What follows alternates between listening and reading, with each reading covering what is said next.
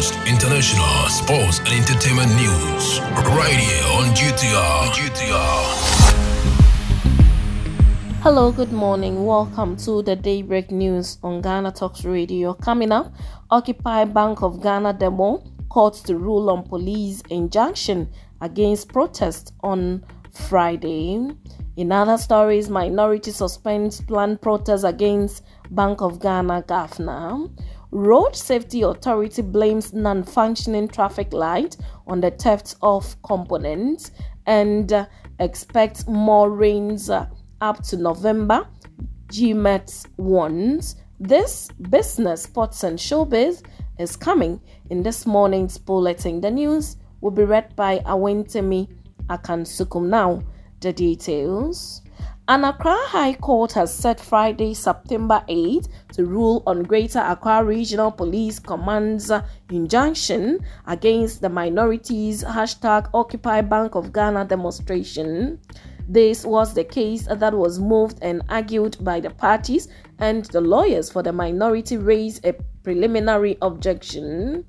NDC's Director of Legal Affairs, Godwin Edudzi Tameklo insisted that per Article 88.5 of the 1992 Constitution and the State Proceedings Act, it is only the Attorney General that has such powers. The judge subsequently adjourned its ruling on the matter to Friday. The Ghana Police Service Wednesday filed for an injunction against the minority's proposed route for its protest. The group will on September 5 seek to march from Makola through Rawlings Park and Opera Square to the frontage of the Bank of Ghana. However, the police argue that the route is often overcrowded with human and vehicular traffic, thus, going by that route could endanger public order, public safety, and the running of essential services. They had proposed an alternate route starting from the Parliament House through the Osu Cemetery traffic light to end at Independence Square, which the minority rejected. The injunction, which will be heard on September 4, is to prevent the minority from seeing their preferred route. The minority, in reaction to the injunction application, also described it as a breach of trust and expressed their utter dis- disappointment at the conduct of the police service. They intend to defend their case and embark on the protest on their preferred rules. Now, in a related development, the minority in parliament has suspended its planned protest against the governor of the Bank of Ghana, Dr. Ernest Addison. This comes after the court hearing a police application to injunct the protest over security concerns, adjourned ruling on a preliminary objection raised by lawyers of the MP to Friday, September 8th. The MPs, led by NDC's Director of Legal Affairs, Godwin Edudzi Tameklo, raised objection to the capacity of the police to institute the action on their own accord. According to him, Article 88.5 of the 1992 Constitution and State Proceedings Act, it is only the Attorney General that can institute the instant action. Meanwhile, Minority Leader Dr. Cassiel Ato Forson has assured their supporters that a protest will be held after the ruling of the court is delivered. The protest was scheduled to take place on Tuesday, September 5, at the Bank of Ghana headquarters in Accra. The minority in parliament had accused the Bank of Ghana of mismanaging the economy and called for the resignation of Dr. Addison. The police had argued that the protest could lead to a breach of the peace and asked the court to injunct it.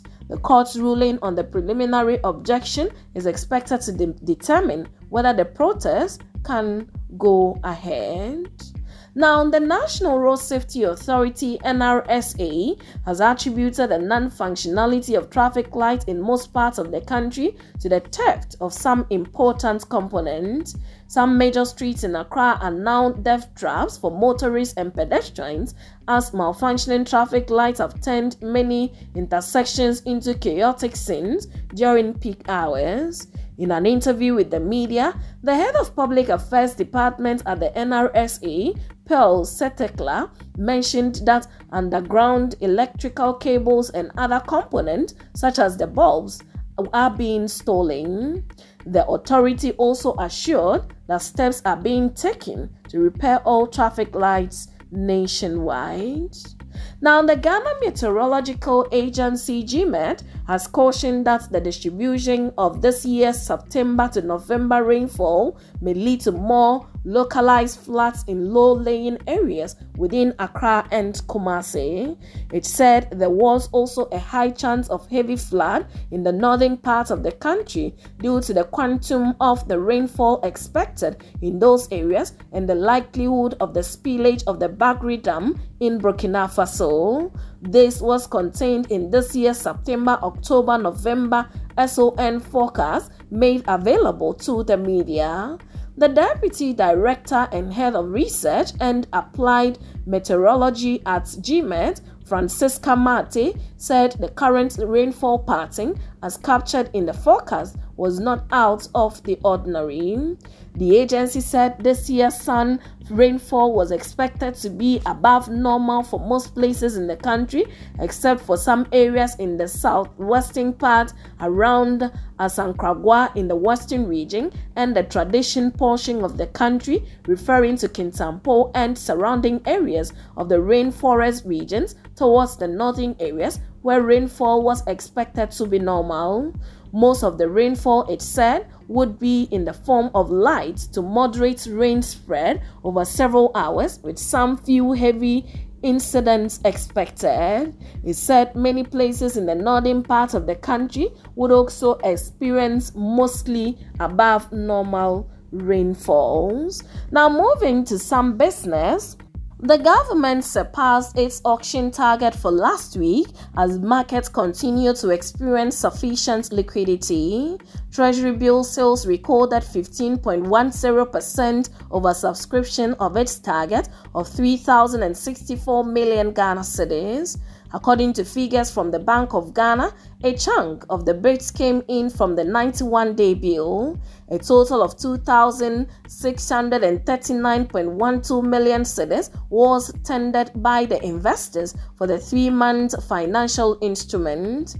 According to the results published by the Bank of Ghana, investors presented 3,526.83 billion Ghana cedis as against government's target of 3,064 billion Ghana cedis.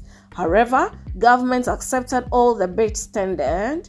Investors for the three-month financial instrument tendered majority of the bid with a total of 2,639.12 million cedis, but government accepted all the bids. The 182-day bill also tendered 650.63 million Ghana cedis and same accepted. However, the 364 day bill tendered in 237.08 million Ghana cedis and government accepted all. Meanwhile, interest rates continued to surge on the money markets. The 91 day Treasury bill shot to 27% from the 61% recorded last week. Again, analysts and market watchers are worried about the rising cost of Treasury bill as government still restructures its debt. Now, moving to some sport, Black Stars team manager Aminu Shado has stated that his relationship with Black Stars head coach Chris Hughton is very good. He revealed this in an exclusive interview with the media ahead of the Black Stars final 2023 AFCON qualifier. Ghana takes on African Central Republic Thursday, September 7 at the Baba Yara Sports Stadium in Kumasi, needing a win or a draw to secure qualification to the 2023 AFCON. Shado's relationship with Hughton came under heavy focus after a portion of the former's interview with the media seemed to suggest he preferred to have former Black Stars head coach Otto in charge of the team. In subsequent interviews, the team manager clarified his comments, indicating he spoke in the context of continuity for the Black Stars after Addo led Ghana at the 2022 FIFA World Cup in Qatar.